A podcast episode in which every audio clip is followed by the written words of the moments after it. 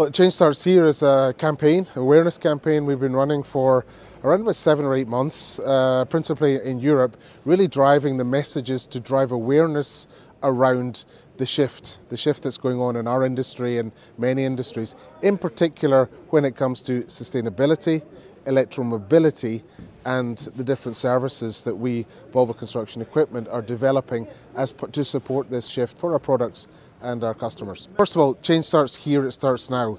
It's not something in the future, next year, five years, 2030. It starts now.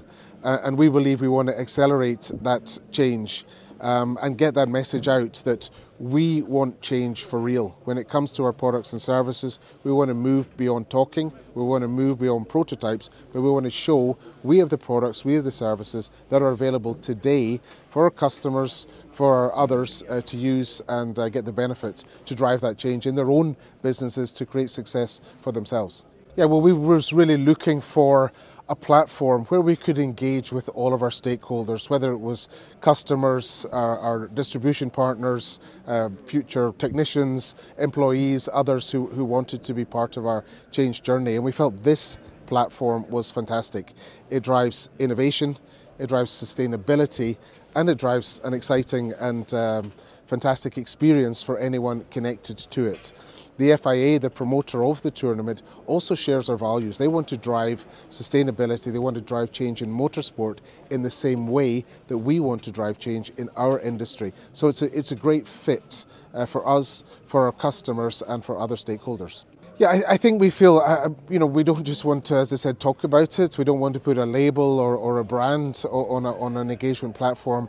And we feel this one's good because we can really be part of helping motorsport drive the change when it comes to sustainably developing tracks, uh, developing bends, uh, jumps, all the kind of things that make the event uh, special, but doing that in a sustainable way.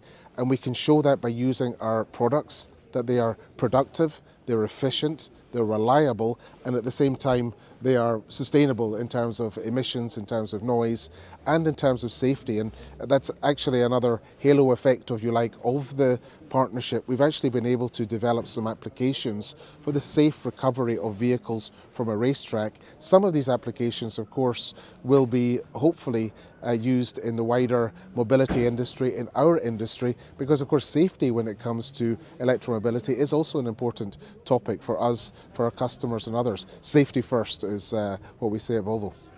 Well, I think what, one of the things we like to say is, you know, change cannot be affected by only one partner.